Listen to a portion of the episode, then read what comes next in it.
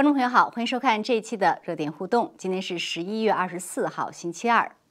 今晚节目呢，我们再次请来纪录片《蚕食美国》的制片人 Curtis Bowers 先生，来谈一谈他对美国大选目前局势的一些观察和解读。鲍尔斯先生呢，曾经担任爱达荷州的众议员。二零一零年和二零一五年，他制作的两部纪录片《蚕食美国一》和二，被影评人士称为揭露共产主义者如何处心积虑夺取美国最有利的作品。今天的采访呢，会用英文进行，艾瑞斯陶明会为我们做同声翻译。那么英文的原声版本呢，会在稍后上网。呃，克里斯鲍尔先生呢，也是通过 Skype 和我们连线。So now we have Mr. Curtis Bowers joining us via Skype. Hi, Curtis. Thank you for coming on. Thank you so much for having me. I appreciate it. 非常感谢你邀请我来到这里，是我的荣幸。很高兴再见到你。上一次你来到这个节目的时候是这个选举日的三周之前，而现在是选举日之后的二十一天之后，刚好是三周之后。我们大家都在非常密切的关注选情。我也必须说。对于我来说，我看到这一切是如此的激烈，比好莱坞的电影更加的戏剧性。你有预料到选举后的这一切吗？他说没有这样子这么大的层面。我知道非常有可能，说可能这个选举中有舞弊的状况，因为另外一边他们的道德实在是。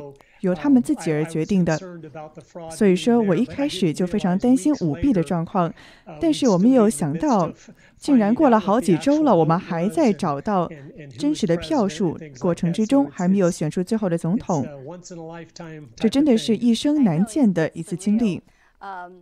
方飞说：“是的，太不真实了。”今天早上我看到。川普总统在推文上转发了一份报告，报告显示，这是川普的选民之中百分之七十九认为选举是通过非法投票和欺诈窃取的。你对此怎么看？你觉得存在大规模的选举舞弊吗？为什么呢？他说：“是的，有很多个原因，我如此认为。有很多本来不应该发生的事情发生了，比如说在选举一 一日当夜停止计票，这在美国是不应该发生的，只有在第三世界的国家才会发生的。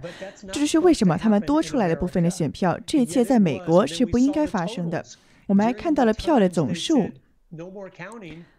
当时他们停止计票的时候，我们看到眼睁睁的看到，有些地方拜登的票竟然突然冒出来了十八万张，这其中还没有一张是投给川普的，这就是舞弊。这是绝对不可能发生的。而现在，我们有超过一千多个人出来说他们是目击了事情的，而他们呢，去签署了他们的签署证词，说如果是他们撒谎的话，他们是要坐牢的。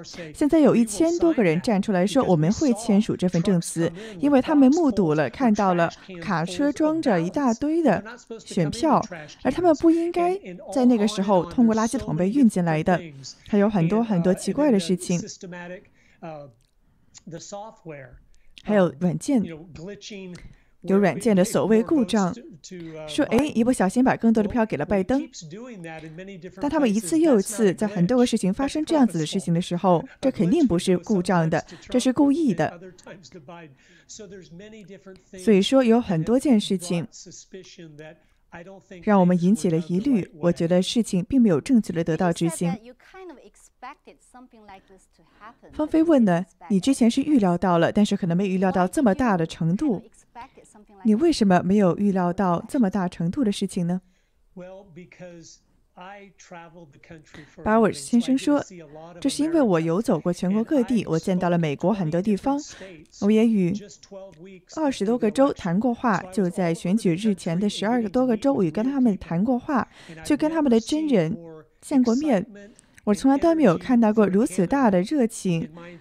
我在我的一生之中，从来都没有看到过有给川普总统这么多的一个热情，没有给任何其他的人这么多的热情。但是在川普身上看到了，当他们一天开五场集会，有四五万人去参加这个集会呢。但是拜登呢，可能就几百个人吧。这是对美国来说一个非常真实的测量，所以说我知道川普总统将会取得一个压倒性的胜利。如果这个选举是公平的话，川普总统是绝对大胜的。你知道，我活了很久了，我看了很多个选举了，我也真的看到了美国人民他的反应。有些时候他们对他们的支持的人非常的热情，有些时候没那么热情。但是这一次我看到美国人民是前所未有的热情高涨，做好了去投票的准备，并且要想要去投票。因为他们知道这场选举不仅仅是我们选举，而是整场国家、整个国家危在旦夕。所以，但是看到拜登呢，为拜登投票的人什么热情也没有。拜登本身没有任何的明确政策，他只是去谈论了事情有多么糟糕，去说川普有多么糟糕而已。这并买不得来，这并不得人心。这也得不到人民的跟随，也不是人们觉得能让美国再次伟大的人。所以说，我本来就知道了。但是左派人呢，他们已经变成了马克思主义者了。而马克思主义，他是说，任何的谎言能够只要帮你达成一个目的，它就不是一个谎言了。马克思和列宁主义才是真理。所以说，他们是没有任何的道德感可言的。他们那些个错的事情，他们觉得是对的呢。他们觉得偷窃这场选举，他们觉得是对的呢。只要帮助他们达成自己的目的。那方飞说：“你说在川普的集会上，有时候有几万甚至十几万人在川普的集会上，但是在拜登的集会上只看了几十辆车吧？”那人们就说了：“是啊。”那些个给拜登投票的人，他们可能对拜登本人没太多热情，但是他们特别讨厌川普。就算他们不去拜登的集会的话，他们还是会给拜登投票。那这是否会解释了这个看起来不平等的状况呢？巴尔说：“我并不这么觉得。”因为人们都目睹了一切，他看到了深更半夜的时候有卡车开进来，把票给丢进去。比如说 Benford's Law，这是个法，这是一个数学的公式，我们是用来衡量这个选举的。如果是在其他国家有这么一场选举的话，我们就会用这个数学公式去衡量，把所有的数据都输进这个公式里面，我们就可以告诉这这场选举到底是公平还是不公平的。因为如果事情都能够一致的话才对，他们不会说忽高忽低的，人们应该是一致的、循序渐进的发展的，并不说是跳来跳去的，从来都不会到处跳来跳去的。那如果说我把这个数学公式，也就是 Benford's Law 放到这个选举来算的话，它都展示出来，并不是的，这场选举原来是一场作弊的选举。所以说，这也是让我们疑虑了另外一件事情。说，哎，这里有事情怪怪的，因为这实在是太奇怪了，太跳跃了。为什么这么跳跃呢？是因为受到人们的操纵。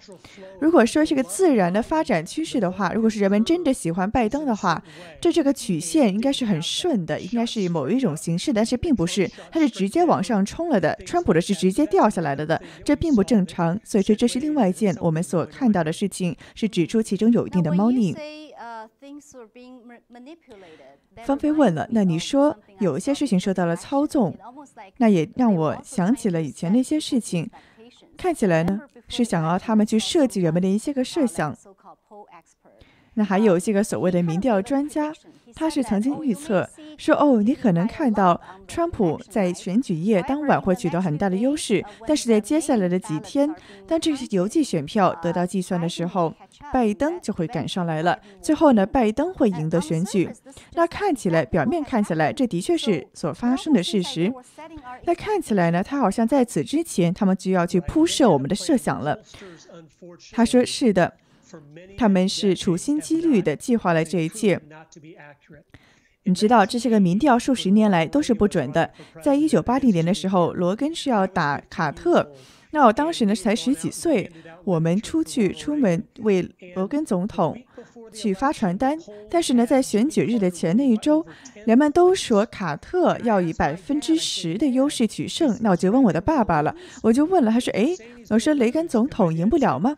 那我的爸爸说：“那些个民调，在我的一辈子以来都在撒谎。”雷根总统将会有大幅的优势取胜。的确，后来的那一周，当选举真实发生的时候，雷根总统是赢得了四十八个州。所以说，一直以来都是如此，因为民调是能够帮助去操纵人民的。那些个所谓的民调专家，他们对我们有很大的影响。当他们告诉我说，哦，其中的一个候选者会赢会输的时候，那他们还说拜登有十七个百分点的优势，那很多人就会想了，哦，可能连投票都没用了，可能我这一票没有太大用处吧。所以这导致有些人不愿意去投票了，他们觉得这一票没什么用。但是另一些个人呢，他们受到压力所左右。他们就觉得，哎，谁会赢呢？他就会把这个票投给他们觉得会赢的那个人。他们其实不太关注其他的事情，所以说就会受到一定的摆弄。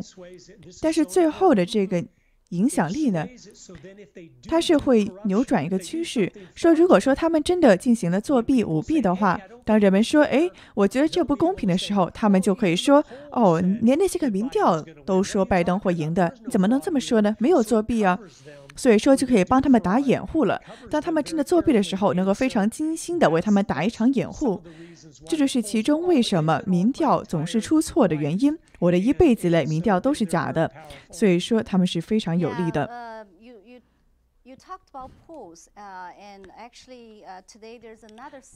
方飞说：“你谈到了民调，今天其实有另外一项调查展示，投给拜登的。”在战场州的选民百分之四十五都不知道亨特·拜登的丑闻。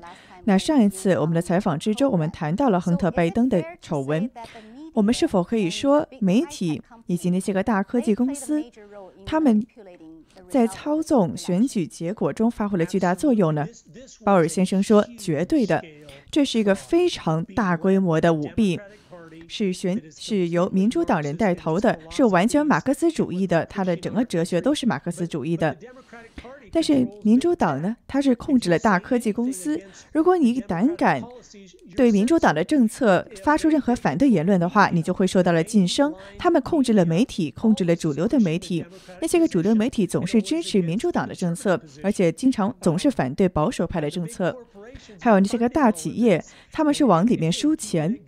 让它继续的运作，还有那些个外国的敌对势力，包括中国、古巴、还有北韩、还有俄罗斯，他们是源源不断的把钱输给这里去舞弊这场选举，因为他们想要拜登当上总统。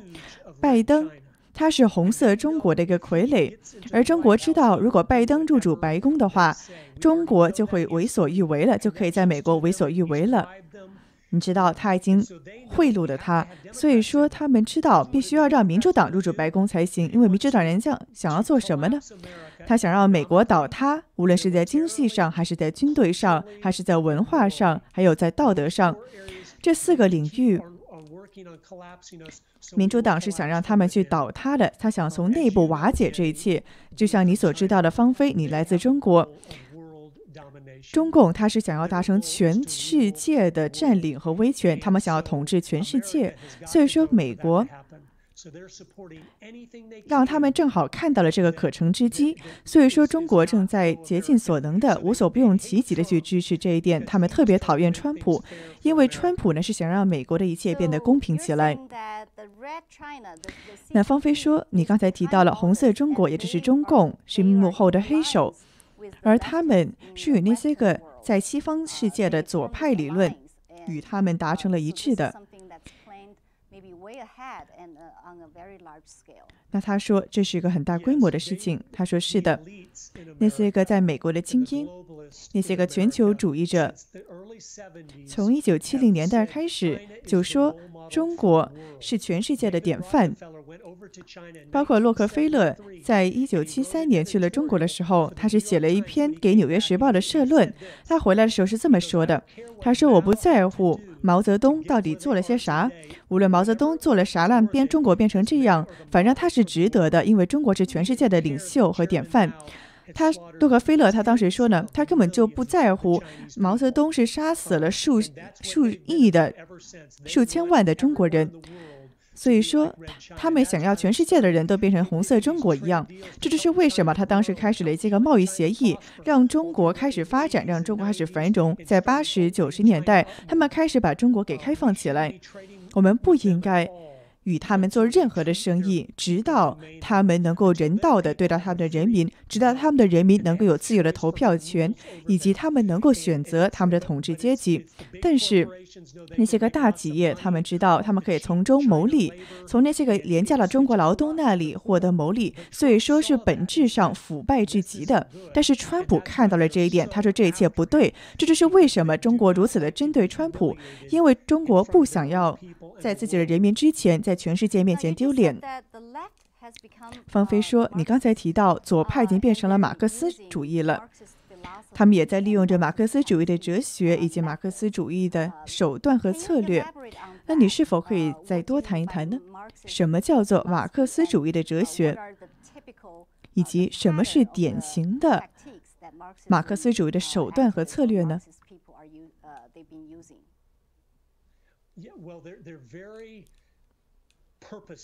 他们非常的处心积虑，他们总是，他们总是非常长远的去谋虑，他们想要双赢，无论发生什么，他们都想成为赢家。比如说，在这场选举之中。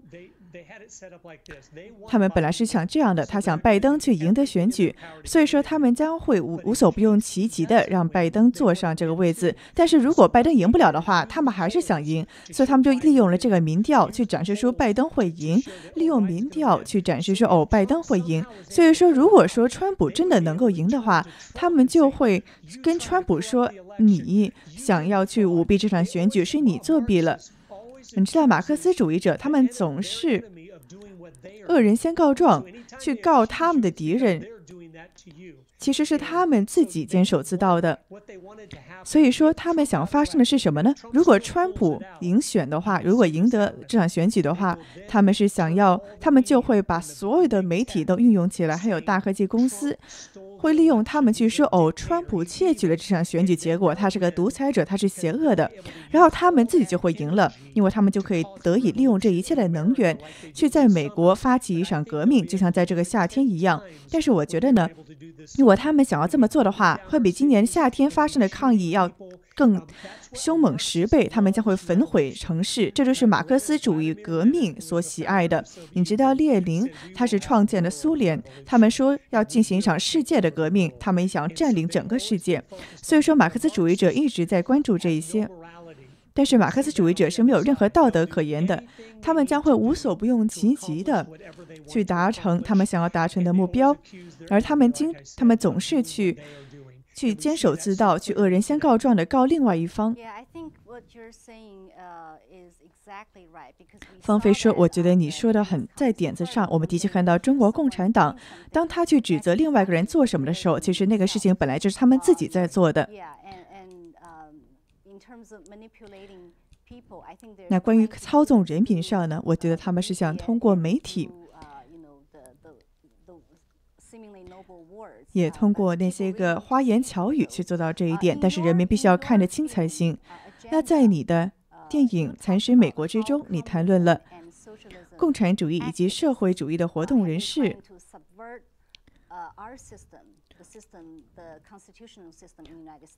如何自自自从一九六一九六零年代以来，一直是从从内试图从内部颠覆我们的制度？那你是否可以举例说明是他们怎么做到这一点的呢？他说绝对的。比如说你看到了拜登能得到百分之十的选票，你就可以展示出来美国走了多远了。有些人竟然公开的去谈论社会主义的点子。还说社会主义如何成功，还说要把免费的东西给到所有人，包括免费的大学、免费的医保。你知道，美国从来都不是这样的，因为作为美国来说，我们一直以来呢都是说，如果政府要给一些给到人民的话，它就意味着说这个东西是从其他人那里剥夺来的，这是不道德的，这是错误的。但是我们这一代人受到教育机构的熏陶，他们已经相信了，说大部分人的。大部分人的好处要大于小部分人的好处，这就是马克思主义，这就是共产主义是说呢，哦，要大多数人得好。其实他们并不是这样做的，而他们这么做的时候，那些个个体、个人，他们本身就失去了所有的价值，所以说他们就可以为所欲为了。说哦，这是对大多数人来说是个好事，他们又不需要证实这一点，他们就这么做了。所以说呢，这就会让共产主义政权给到给到他们完全的控制。但是美国对此是完全相反的。我们的创国者，他说我们不在乎大多数人的好事好处，我们关注的是每一个个人和个体，因为他们是神所创造的，而他们本身本人是无价的。这就是为什么我们有独立宣言，这是为什么我们有宪法，都是关于个人的权利。它并不是谈论团体的，是谈论个人的。这就是让美国如此出类拔萃，从一开始就如此出色的原因。因为我们知道每一个人都有价值，因为他们是以神的形象所被造的。方菲说：“是的，我们看到有很多宪法的书中，他们都写到，美国的建国之本就是一个共和国，并不是一个民主制度的国家。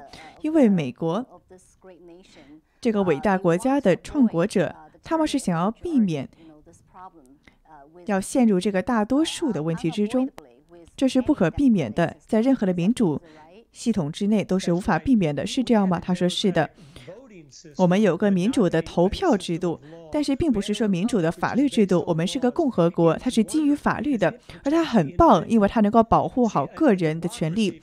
在一个民主制度里面，如果你真的有一个真正的民主的话，那只要百分之五十一的人民想要什么，他们就可以得到什么。但是在共和国里面不是这么搞的，在共和国里面，每一个个人都是受到保护的。所以说，就算百分之九十五的人说哦，我们想要剥夺枪支权利，他们还是做不了，因为法律说，因为法律是规定了每一个人都有拥有武器的权利，所以说它能够保护个人。但是百分之九十五的人说我们要在有奴隶制度，在美国他们也做不到，因为你知道法律上是清清楚楚的写到了，每一个人都是神所造，生来平等的。所以说我们知道了，这也做不到。但是在民主制度里面，如果说他们能够说服美国人说哦，这是我们要做的事情的话，只要他们得到百分之五十五的人民的支持，他们就可以为所欲为了。因为他们觉得哦，我们有大多数了，不是这样的。美国是受法律所统治的，这就是我们的宪法。所以说，有很多很多的事情，政府是永远无法对人民做出的。就算百分之九十九的人想要这么做的话，只要他违背了宪法，你们就做不了这件事情。方飞说，我们也不应该让他做到，让他们这么做。他说是的。方飞说，谈到教育，那我想看一下你能否在此上深谈深谈一下。在今天呢，很多的父母都很担心学校在教的东西。那我听说有一些学校是直接在教马克思主义的理论，但是呢，你自己的宗教信仰就无法自由的去表达。我们看到年轻的这一代，很多的年轻人，他们都对社会主义甚至是共产主义思想上非常的开放。那所以说，我们的教育系统怎么了呢？我们能做些什么？我们如何改善这一切？是的，这是从很久以前就开始的。我可以告诉你，从一九三零年开始，John Dewey 他是控制了整个政府的学校系统。然后他去到了苏联去研究他们怎么去教育年轻人的，然后把那一套带回来了美国。而 John Dewey 他就是这个整个美国的社会主义制度的创建者之一。他在一九三零年代就是个社会主义者了。他把这个 Frankfurt 学校呢从德国带回来了美国，然后呢把这些个教授安插到了美国所有的顶尖大学里边。他们的目标是要把美国社会主义化，要把美国完全的腐败让它从内部瓦解。这只是他们自己本身说的，所以说这一切是根深蒂固的了。他们是想要去摧毁我们孩子们的思想，让他们能够融入到一个社会主义的机器之中。John doe 他当时说，我们需要把这些个孩子们社会主义化，而不是去教育他们，让他们变成在社会主义机器中的一个非常顺服的工具，就像一个齿轮一样，让他们在里面转。你要剥夺他们所有的个人，你要剥夺他们的创造力。这就是为什么我们的学校系统是很有目的的，让我们的孩子变笨的。而其中个共产主义的目的，从一九五零年代开始，他们就说了，说要控制学校系统，然后把他们利用一个工具。把他们做成社会主义的一个传声筒，这是从一九五零年开始就来的一个目标了。社会，他们是说呢，想要去教他们社会主义的点子，以致呢，让他们终有一日能够在美国实施社会主义。你知道为什么他们想要社会主义吗？因为列宁，也就是苏联的创始人，他说过，他说社会主义是通往共产主义的道路。你首先要成为一个社会主义，然后才能成为一个共产主义国家。所以说，这就是他们的一个计划，他们想要达到这一点。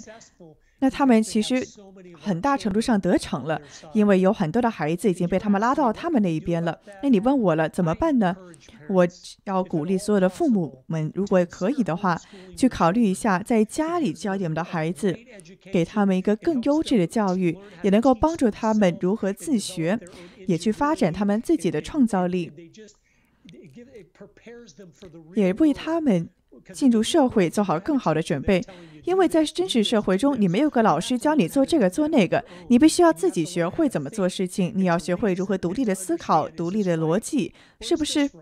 是这个是对的吗？还是那个是对的？所以说我真的鼓励人们去考虑一下家庭教学，因为如果是这样子的话，你的孩子能得到一个非常棒的教育，同时不要受到学校制度的洗脑。方飞说：“是的，我来补充一下，社会主义是社会社会主义是共产主义的初级阶段，这就是共产主义宣言中明明确确写出来的。”他说：“是的，绝对的。”方飞说：“的确是的，所以共产主义和社会主义本质上是没有分别的。”鲍尔先生说：“是的，这是一个踏脚石的关系。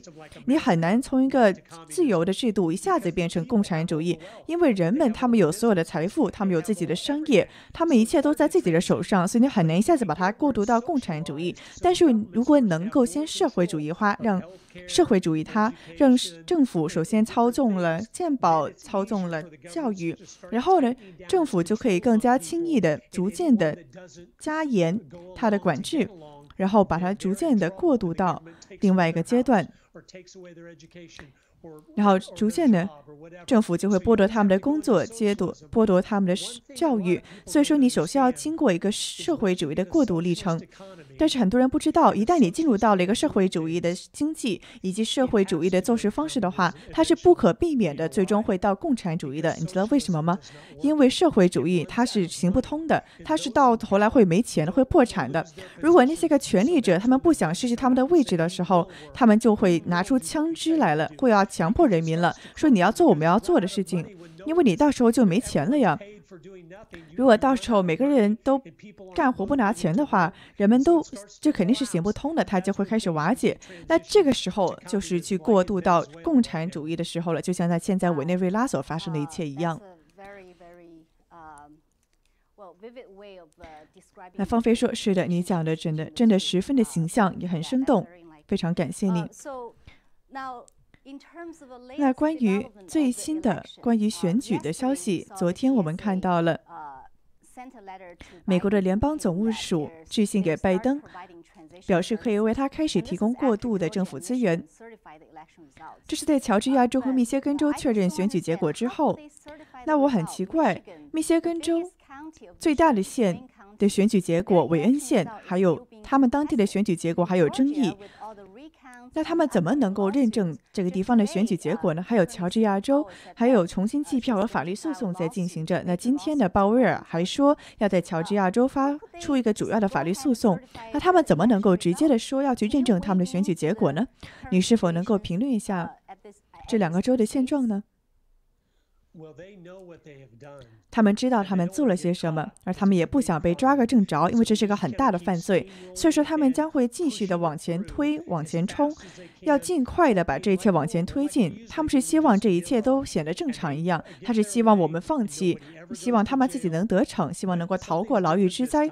但是这一次有事情不同了，我们有一个总统，他是一个战战战士，他有勇气。我们的川普总统他知道他们在干些什么，知道那些人的把戏。所以说，全国的数百万美国人，他们也在为我们国家祈祷，希望神能够慈悲我们的国家。我觉得这个真相一定会浮出水面的。虽然现在看起来游行结束了，但是我觉得还没有。人们不要放弃希望。我觉得这个真相可能还是会浮出水面的。而那些个他们那些人所做的一切黑暗的、肮脏的事情，将会暴露于光天化日之下。人们将会看到舞弊，而川普总统将会在一月二十号发表他的就任感言。那我的确看到了有很多好的事情在发生着，而我觉得这样子的法庭案件最后可能是非常有利的，的确是非常有利的。方飞说，川普今天说他将绝对不会对那些个假的选票还有 Dominion 而认输。他当时是提到了 Dominion 的投票系统。那非常快速的，我们来谈一下你对 Dominion 的投票系统是怎么看的呢？它十分的腐败，Smart Smartmatic，也就是在这个多面投票机器中的软件。但你知道，是这个委内瑞拉的独裁者，他是给钱给到了这个 Smartmatic 公司，让他去写了这个程序的。所以说，你这个共产主义的头子，让他去写了这个软件。他要让他保证不要再输掉任何场选举，所以说，你知道我们是在美国竟然用了这么一家公司的软件，而这个公司它就是以舞弊而著名的，它本身的这个设计就是让人最后可以翻转选举结果的，可以让这个机器中植入算法，把票梗到更更多的给到另外一个人的。这是难以置信的，令人匪夷所思的。那比如说像鲍威尔律师说的，我们将会发现有很多的钱是给到了那些个顶级的政治家们。如果我们能够往下挖的话，我们会挖出很大的舞弊和腐败来。我们知道这些个机器它是非常容易受到操控的，但是肯定是有人去给了它绿灯的，比如说。很多人是参与其中的，所以说我们必须要继续往下深挖，不要停止我们的调查，直到我们找出每一分钱、每一块钱到底去到了哪里。无论是给到 Dominion，还是给到 Smartmatic，还是给到其他的系统，直到我们真的挖出来发生了什么。因为如果美国失掉了一个。公正自由的选举的话，那我们与中国相比也就好不到哪里去了。我们也无法去选择谁代表我们了。所以说，这是一个对我们国家来说非常至关重要的议题。方飞问：那比如像密歇根和乔治亚州，他们急不可待的去验证他们的选举结果。那是你是否是在说州层级的选举官员？或者说是周务卿，或者说是州长，你是否是说他们可能有舞弊、腐败的状况呢？他说是的，绝对的，他们是腐败到根子上了，有很多的钱经了他们的手，他们也在对此进行调查，我们也在对此进行调查。是的，我觉得就是这样的。非常不幸的是，在美国，就像全世界的其他国家一样。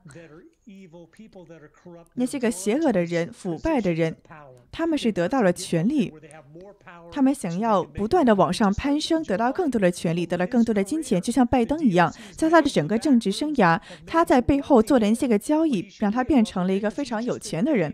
他不应该有钱才对的呀！你知道他本来就拿这个参议员的工资，等等，他本来就是个副总统的公司，但是他现在是个有钱人，为什么呢？因为他们利用了他们的职务去进行人脉的交涉，让他们自己赚了很多的钱，这并不应该是这样的。但是这的确是过去所发生的事情。方菲，你有看到过《Mr. Smith Goes to Washington》这部电影吗？他说没有看过。那我希望你们所有的观众都来看一下这部电影，叫做《Mr. Smith Goes to Washington》，是 Jimmy Stewart 演的，但是一九三九年的一部电影。所以八十年前的一部电影，如果你看了这部电影的话，你就可以看到那部电影说的就是今天发生的事情。你知道，他们八十年前就拍了这么一部电影了，而今天的状况其实更糟糕了，因为技术也发展了。方飞说：“那明天呢？鲍威尔律师很有可能在乔治亚州提出一个主要的法律诉讼，而川普的团队他也会。”在好几个州提起法律诉讼，那你对此怎么想呢？你觉得这些个法律诉讼的前景如何？你觉得我们有足够的时间吗？把我说，我觉得有的，因为如果他能够呈到一个严肃的法官面前的话，这个法官又真的关注公正的话，他们就会看到说，哦天哪，有好大的事情在里面发生着。如果说这个法官脑子里面真的有任何的公正的话，他们真的关心这个国家的话，我觉得法官就会让他们提交更多更多的信息，然后就会把这一切往外扩，把它变成个更加深度的调查。为什么我们的司法部门在里面呢？这就展示了这其中有多深的水。你知道前三年是谁在针对川普呢？是我们自己的司法部，我们自己的 FBI。这一切真的是太糟糕了，我都不想这么说，因为我真的很热爱我们的国家。但是我也不想全世界看到这样子的事情。美国竟然已经从。他的公正的、公益的这个理念上倒塌了。他本来是为每个人的权利而奋斗的，但是他现在已经变得非常的腐败和腐烂了，现在已经难以置信了。那或许这一件事情真的会成为一个转折点，让我们回归原来的样子。方飞说：“那的确，或许最后一道防线是我们人民，或者是最高法院。”巴尔先生说：“绝对的，我们的人民，我觉得我们应该写信给他们的国会议员、他们的参议员、他们当地的立法议员，让他们共和党的议员们请求他们，让他们与川普站在一起，让他们去要求找到真相。”要找到关于这场选举的真相，也去调查这些舞弊的现象，这太疯狂了！你想象一下，这一切反过来的话呢？如果说拜登看起来他。